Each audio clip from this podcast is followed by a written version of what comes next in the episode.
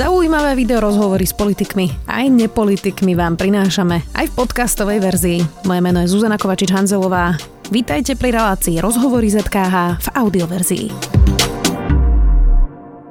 Naka ho obvinila za prečin hanobenia národy rasy a presvedčenia za kritický komentár o kňazovi Kufovi. Najnovšie si žiada aj záznam jeho relácie večera s Havranom o Židoch. Naozaj by som bol rád, keby sa niekto opýtal, či takto plánujú pokračovať vo svojej práci a či si myslia, že toto je to, čo majú robiť a budem rád, keď sa toto budú pýtať aj médiá a politici, hovorí teológ a publicista Michal Havran. Vítajte. Dobrý deň.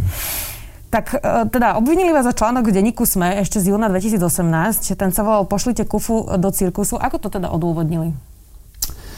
To je veľmi problematické, pretože to odvodnenie je veľmi dlhé. E, pre mňa dosť ako pomerne nezrozumiteľné. Zakladá sa na, myslím si, že do veľké veci, akoby že želaniach vyšetrovateľa a predovšetkým na odborných e, posudkoch e, istého ľudáckého historika, ktorý vlastne nie je ani znalcom, ale bol oslovený, aby posudzoval literárny a novinársky, poťažmo teologický text, Napriek tomu, že jeho kvalifikácia je historik, čiže vôbec nerozumiem, že aký, aký je jeho profesionálny vzťah akože vôbec k mojej práci. A druhým človekom, ktorý bol prizvaný na posudzovanie môjho textu, s ktorým takisto nie som v žiadnom, dokonca ani konfesijnom vzťahu, je arcibiskup Zvolenský. No a na základe ako výpovedi týchto dvoch pánov, alebo teda textov týchto dvoch pánov som bol obvinený, čo je veľmi ako smiešne, pretože nejedná sa teraz iba o nejaké naťahovanie sa o, o charakter toho textu alebo spôsob, akým sa píšu uh, ha, komentáre, ktoré uh, akože môžu sa niekoho dotknúť. Ja vôbec s tým nemám problém, inak my dokonca preto píšeme, aby sa tie komentáre niekoho dotkli. Hej, že to je to spôsob uvažovania, keď chcete napísať o veci, na ktoré vám mimoriadne záleží, tak chcete, aby si, aby si ten text niekto všimol, aby sa tie osoby, ktoré teda sú v ňom spomínané, cítili dotknutými, aby nejakým spôsobom reagovali. Ja som teda nepočítal s tým, že e, sa samozrejme tohto ujme e, pán Čarnogurský, ktorý o mne tvrdí, že som zahraničným agentom, čo ako mimoriadne teda trapné, hej, a, a, alebo že tu existuje nejaká koordinovaná organizácia platená zo zahraničia, či čo, a to sú také blúdy jeho proste, ktoré on vypisuje vzdela, ako, že rôzne vzdela... to, že to on podal, to na to má právo, to je v poriadku? Nie, ja to, nie, toto je veľmi dôležité, že to dovysvetlím, pretože ja si myslím, že keď niekto akože takýmto spôsobom dôvodí ako to, to, to, to trestné, tak ten vyšetrovateľ sa minimálne mal akože zamyslieť nad tým. Keď niekto hovorí o zahraničnom agentovi, hovorí o nejakej organizovanej skupiny, ktorá, skupine, ktorá tu ničí církev, tak keď ste vyšetrovateľka a dojde vám takýto text, kde časť odôvodnenia je takáto, tak asi si poviete, že fuha, že tuto asi toto není úplne net, hej. Mm-hmm. A to sa teda nestalo. A to sa Vy ste, nestalo. predpokladám, vypovedali, aký ste mali dojem z toho vyšetrovateľa? Ja som tam sedel 4,5 hodiny a výsledok e, teda z toho 27 stranového uznesenia mojho obvinení bolo použitý, myslím, 3 čtvrte strany. Hej, to pánovi vyšetrovateľov nestalo za pozornosť vlastne ten zvyšok akože výpovede.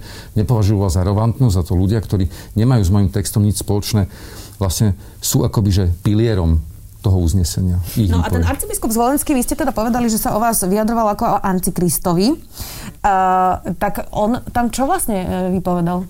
Ja, ja ako, poďte sa, ja mám nejaký dojem uh, z, toho, z toho výpovede. Uh, vec, ktorá ma zarazila na prvom čítaní, po prvom čítaní uh, akože slov pána arcibiskupa. Okrem teda, že vôbec neviem, prečo vypovedal hej, v mojej veci. Ako doteraz mne nie jasná ako súvzťažnosť proste medzi uh, literárno-novinárským textom a, a, a, a vy, ako výpovedou arcibiskupa. Že není mi vôbec jasné, takisto ani mojim právnikom vôbec nie je jasné, prečo tento pán sa vyjadroval k môjmu textu. A, lebo on nie je ani znalec dokonca v žiadnom odbore, hej. A teda není úplne jasné, že prečo vyšetrovateľ pozval do tejto, do tejto záležitosti. Ale E, jedna vec ma zarazila, že tie slova, ktoré pán Zvolenský používa napríklad na moju adresu vo svojej výpovedi, sú slova, ktoré napríklad ja som od neho nikdy verejne nepočul na adresu Mariana Kotlebu. Nikdy som nepočul tak ostro odsúdiť rasizmus, domáce násilie, segregáciu, neprístup detí v problematických regiónoch k vzdelávaniu, k doprave slovami, ktoré napríklad použil proti mne. A toto je pre mňa taká signifikantná vec, že čo je v skutočnosti akoby, že pre týchto ľudí dôležité. Vy ste v tom komentári ešte z 2018 písali o pane Márii ako o Barbie a teraz vás zacitujem s e, prelátom vyhovujú čo najdebilnejší veriaci a s čo najdebilnejším panteónom bôžikov, bábik a fakier. Dnes by ste to napísali rovnako? Samozrejme. Trošku to bolo expresívne, alebo sa mi... Ale to je v poriadku. Akože ja som z reformovanej uh, tradície. V našej cirkvi sa 500 rokov vysmievame bôžikom a kultu svetých. Toto nie je vec, ktorú ja som vymyslel. Keď si pozriete dobre Melanchonové, Kalvínové alebo Lutorové texty o kulte svetích, tak tam nájdete veci, ktoré sú oveľa tvrdšie a oveľa expresívnejšie. Oveľa expresívnejšie. Je to súčasť reformovanej teológie, je to teologický pamflet, ktorý môže samozrejme niekoho pohoršiť. Ako vôbec, vôbec, vôbec s tým nemám žiaden problém. Ale tu riešime inú vec tu riešime úplne inú vec, že prečo títo ľudia začali systematicky dávať ako trestné oznámenia na ľudí. Hej. Viete, ja som naozaj ako, ja som veriaci človek a ja si naozaj nemyslím, že keď si niekto kúpi niekde bábiku a označí ju za nejakého božika alebo idol, tak ja som povinný akože toto rešpektovať a nevysmievať sa mu. No a teraz je tá diskusia aj v, e, v celej spoločnosti, ako sa objavili články e, ministra Krajčiho o e, pokladíku a kvetinke, kde popisoval teda nejakého manželstva, potom sa objavilo video, kde vlastne hovoril o nejakom zážitku s Duchom Svetým a súčasne s tým začala napríklad Anna Záborská hovoriť, že ona si teda myslí, že by sme mali mať spolomocnenca pre vierovýznania, teda slobodu vierovýznania, lebo že teda tieto žarty hraničia s tým, že sa necítia oni napríklad slobodne uh-huh. a že sú zosmiešňaní. Vy sa na to pozeráte ako? Viete, mne to je strašne trapné, lebo žijeme v dobe, kde e, počas pandémie 30 tisíc detí e, nemohlo sledovať ďalkové vyučovanie. Pretože, sa, pretože nemajú internetové pripojenie, pretože sú z problematických rodín alebo sú z nepokrytých území, lebo aj také sú tu ešte, že sú to normálne rodiny, nemajú internet doma. A teraz je tu nejaká skupina, privilegovaná skupina ľudí, ktorá má svojich bohatých, extrémne bohatých právnikov, a, ktorá má svoje akoby špecifické zmluvy s Vatikánom, e, ktoré štát opravuje kostoly, e, platí dokonca platy farárov a ktorá má svoje školstvo na rozdiel od mnohých iných denominácií. A napriek tomu títo ľudia sa rozhodli hrať hru na to, že oni sú perzekovaní. A toto nie je akoby, že neúcta len k tomu, že ako, ako ťažko sa tu mnohým ľuďom na Slovensku žije a ktorí sú naozaj svojím spôsobom segregovaní, pretože nemajú napríklad prístup k teplej vode, nemajú prístup k elektrine, že ich karanténa vyzerá tak, že ich obklúči armáda a my sa na to pozeráme, že tak to má byť proste. A potom sa zistí, že tam nie je cisterna s vodou, tak sa tam donesie cisterna s vodou. Sú tu ľudia, ktorí prochádzajú na, z veľmi privilegovaného prostredia a v dnešnej dobe si osvojili túto nehanebnú taktiku vydávať sa za obete akejsi persekúcie nikto, a to, to pani Hanzová veľmi dobre viete, proste kresťania nie sú perzekovanou skupinou obyvateľstva na Slovensku. Toto je šialený konštrukt, ktorý títo ľudia razia. To, že im sa nepáči nejaká vec v spoločnosti, to ešte neznamená, že nemôžu s tou vecou žiť Proste mne sa takisto tisíc vecí za deň nepáči a to neznamená, že za každú z nich sa budem domáhať buď nejakého trestného e, e, riešenia alebo nejakého špeciálneho inštitútu, ktorý na túto vec bude dozerať. Proste to je tak. Je nás veľa, žijeme spolu v krajine a na to, aby sme sa nepozabíjali, musíme niektoré veci prehliadať. Ak sa pani poslankyni Záborskej nepáči, že si ľudia robia srandu z videa, z charizmatického večierku pána ministra, no tak možno keby e, jeho politická strana toto video nepoužívala ako politickú propagandu. Pretože toto nie je nejaké video, ktoré sa niekde objavilo. Toto je video, ktoré bolo súčasťou politickej propagandy. To znamená, že teda tie veci o kvetinke a tak. Mne to, mne to vôbec nevadí. Viete, však ja rozumiem tomu, že ľudia, ktorí sú spolu, majú nejaký svoj akože taký e, intimný jazyk. Ale na čo je ako toto je súkromná vec. Keď s ňou idete von, no tak potom musíte počítať s tým, že sa vám niekto bude aj možno za to smiať. Ale ja zďaleka nepotrebujem, alebo to nepovažujem toto za najväčší problém spoločnosti. Oveľa hroznejšie sú tie pokusy istých poslancov uh, meniť vlastne legislatívu na Slovensku. Napriek tomu, že my tu máme uh, ekonomiku na kolenách, pandemickú situáciu, uh, dva mesiace sme zamknutí, tak oni ako keby mali nejakú ja neviem, že monotematickú poruchu títo ľudia, proste, že oni stále dookola hovoria to isté. Keby bola jadrová vojna, konflikt, e, pandémia, oni si stále myslia, že toto, čo oni presadzujú, je tá najdôležitejšia... Áno. To je proste neuveriteľné. To je úplne neuveriteľné. Vy ste vlastne pred pár dňami napísali, že NAKA e, po tom, čo teda ste obvinení z hanobenia, sa zaujímajú o vašu reláciu večera s Havranom o Židoch. Už viete, o čo ide? Už máte Áno, hovoril som s vyšetrovateľom, povedal mi, že je tam zase pravdepodobne nejaký podnet z toho, čo som počul, kde sa mal niekto sťažovať, ktorého identita podľa bude čoskoro ustalená a vieme asi, že z ktorej strany fúka na to, že nejakí ľudia v relácii, ktorú sme e, robili s pani e, Monikou Vrzgo, Hankou Kurbatou, to sú historičky renomované, ktoré sa venujú výskumu holokaustu a, a e, trasujú vlastne postavenie Židov v Čechách na Slovensku, tak niekto sa mal stiažovať na to, že tam tie pane nerozprávali takže veci pravdivo. Hej. Uh-huh. Historičky. Historičky. No a keď hovoríte, že viete, odkiaľ fúka vietor, tak to teraz zakonšpirujem si, ale tak e, od koho? Od Tibora Rostasa alebo od koho vietor fúka? To, nie, to si nemyslím vôbec. Nie. Toto, toto nie ich ten... Nie, to je proste... Myslím, že je tu dnes istá skupina ľudí, ktorá celkom systematicky tak, ako sa pokúšajú kriminalizovať Arpada Šoltesa, tak ako sa pokúšajú kriminalizovať Mira Kocúra, Hanu Fabri, e, možno Adminov Zomri, alebo aj ďalších ľudí. Že toto sú proste ľudia, ktorí rezignovali na akúkoľvek formu dialogu. Ich reakcia prvá je, že sa urazia a druhá je, že dajú na vás trestné oznámenie. Uh, máte pocit, že toto je teda nejaký spôsob, ako, uh, ako nastoliť v spoločnosti situáciu, že ľudia sa budú bať uh, písať komentáre napríklad o katolíckej nejakej viere, alebo že ľudia sa budú obávať slobodne písať o takýchto veciach, pretože sa tu rozdávajú trestné oznámenia a vyšetrovateľia teda vás napríklad obvinili za komentár, novinársky žáner, uh, za hanobenie rasy a náboženstva? Ja si myslím, že, že, že to je akoby že ich predstava, že takto by to mohlo byť. Ale samozrejme, že oni ako nepočítajú s odhodlaním ľudí akože nepodliehať uh, ich predstavám. Hej, to sú ich predstavy, to nie sú naše predstavy o spoločnosti, o, o slobodnej spoločnosti. Myslím, že Slovensko je stále ešte slobodná spoločnosť a my nebudeme ustupovať v tejto veci. Proste nebudeme ustupovať. Keď sa budú chcieť súdiť, budeme sa s nimi súdiť. To je jedno ak, ak sú rozhodnutí, že budú tento e, akoby, že konflikt ťahať týmto smerom, mne to je len strašne trapné za všetkých, ktorí ako tvá, sa dnes tvária, že oni vlastne to nehnali do situácie kultúrnej vojny, ale to nie sú predsa len títo ľudia. Tu 20 rokov existuje nejaké také akože veľmi čudné podhubie, ktoré všetky tieto veci podporovalo, fedrovalo.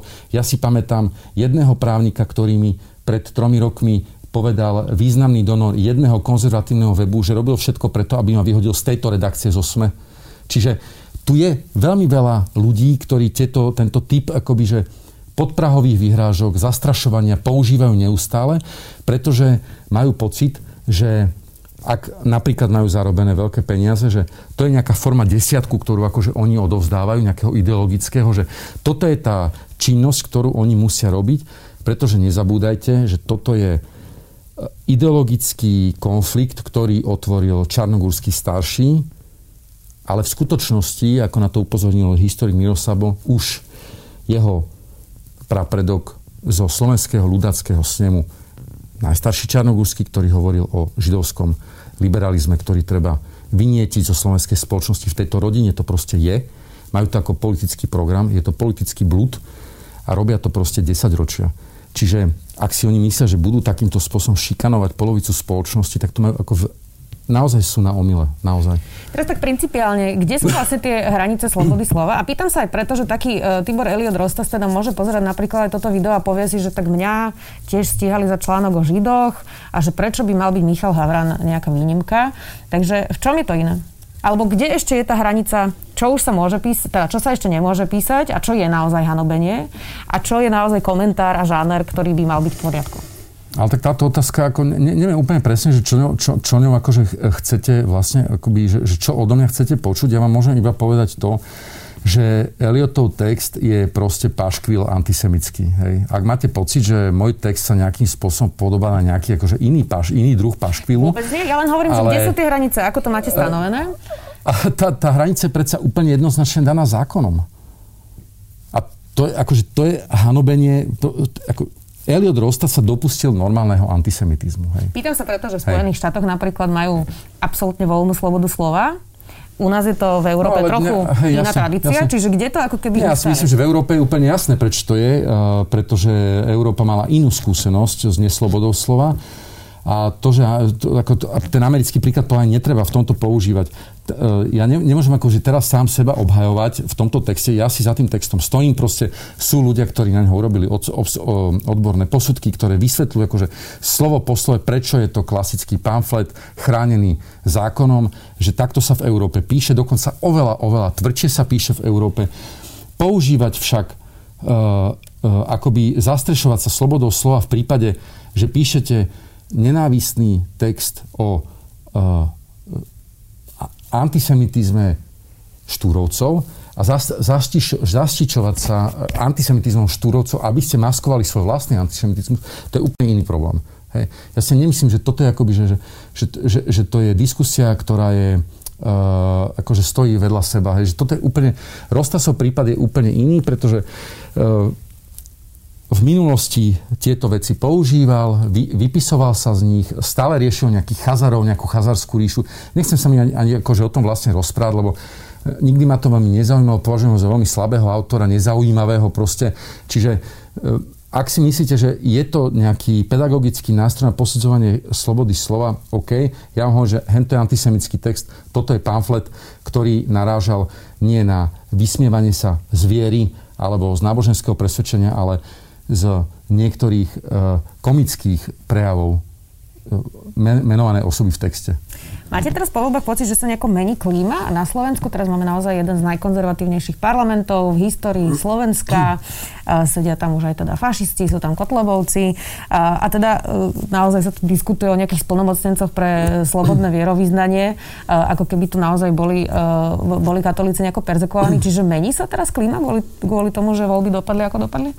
Áno, mení sa klíma, pretože v teológii dnes ľudia, ktorí sa tomu venovali, existuje niečo také, čo sa volá apokalyptická akcelerácia dejín. To znamená, že vzniká istý psychonáboženský tlak na náboženské spoločenstva, ktoré si myslia, že napríklad takáto situácia, aká je dnes, pandemická situácia, zrazu sme všetci zatvorení, vytvára v nich pocit, že minimálne teda, ak nekončí svet, tak končí minimálne jedna veľká epocha. A u mnohých ľudí sa toto prejavuje ako takým e, väčším e, pietistickým e, príklonom k prežívaniu viery a zároveň aj s pokusom nastolovať svoje náboženské predstavy na zvyšok spoločnosti. Oni to nerobia v zlom úmysle, pretože si myslia, že je to pre naše dobro, že vlastne tak nás zachránia, že to je ako keby ich predstava je, že my sme vlastne antivaxeri a že oni nám v dobrom akože chcú z nás, aby nás zachránili akože podať vakcínu. Čiže tam je veľmi ťažké akoby, že presviečať ich o tom, že vy nám robíte zle a ubližujete, lebo oni to neberú ako, ako niečo zlé, čo robia. Ale teda to teologické vysvetlenie je také, že je to taká apokalyptická akcelerácia dejín, to znamená, že všetko sa akoby že zrýchluje, mení sa, ľudia sú pod psychonáboženským tlakom, ale uh, druhá vec je, že a to je, to je, naozaj, to je naozaj šokujúce, že e, popri tom, alebo teda mimo toho stojí istá, istý, istý revival e, e, politického kresťanstva. A to je teraz jedno, že či je rímsko-katolícka, alebo letničiarsko, pentakostálne, proste toho ministra nášho. To je jedno. Dôležité je, že v kontexte Strednej Európy e, e, je politické kresťanstvo veľkým problémom. Pretože je spojené predovšetkým na Slovensku s existenciou slovenského štátu. Každý kňaz, každý katolický kňaz, ale asi aj letničiarský kazateľ, by mal stále myslieť na to, že keď sa muž, ktorý o sebe hovorí, že je duchovne orientovaný, nechá odfotiť s ľuďmi, ktorí nosili para, paramilitárne uniformy alebo nosia nejaké zelené tričenka, nejaké vechte proste smradlavé na sebe, tak že tá evokácia je úplne iná. Ona nám evokuje niečo úplne iné. A na toto ako keby prestáva teraz nejaká generácia tých, aj akože oni o sebe hovoria, že sú kresťanskí politici, myslieť. Že je tu jedna predsa traumatizujúca skúsenosť, tak predpokladám, že je. Ja stále vychádzam z toho, že Slovensko ešte sa považuje za víťaza druhej svetovej vojny a že odkaz slovenského národného povstania je niečo, čo je podstatou aj kolektívnej mentality, ale aj kolektívnej imaginácie a napríklad spôsob, akým premýšľame o hrdinstve. A že teda toto spojenie je naozaj veľmi problematické. A že také tie reči o tom, že veď to už bolo 70 rokov dozadu, alebo 75 rokov, alebo neviem kedy, toto môžu skúšať proste medzi sebou na seba, ale my veľmi dobre vieme, čo to pre Slovensko znamenalo. Celé to obdobie holokaustu, celé ten spôsob, akým Tiso zavliekol Slovensko do druhej svetovej vojny. A preto oni samozrejme majú že absolútnu legitimitu títo ľudia mať nejaké politické požiadavky. Vôbec akože s tým napríklad vôbec nemám pravdu, majte ich. Ako žijeme v demokracii, je to super. Ale myslíte na to, myslíte na to, ako tu dopadli vždy, keď mali zradikalizovaní politickí kresťania svoje politické požiadavky a kam to doviedli s touto krajinou. Pretože urobili to raz a zničili ju. Máte pocit, že teraz je tak polarizovaná tá spoločnosť, eh, že keď vyjdeme ešte aj z tejto pandémie, Eh, tak, tak ako tu budeme koexistovať? Pretože teraz to vidno aj presne na tej diskusii o tom, že, že čo minister Krajčí robí, nerobí. Liberáli tí sú šokovaní z toho, že vedie teda vedecký rezort a hovorí o nejakom zážitku s Duchom Svetým.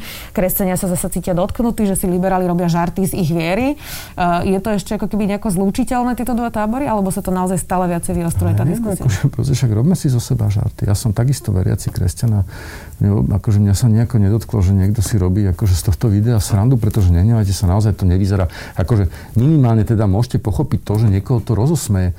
Však zase nie sme tu ako medzi sebou všetci nejakí takí, nechcem povedať, že vieš, taká tá patronizácia e, ľudí, že e, tomu sa nesmie, že to je kresťan, však to je, toto sa robí predsa akože s deťmi, ktoré majú nejaký akože problém vo vývoji, hej.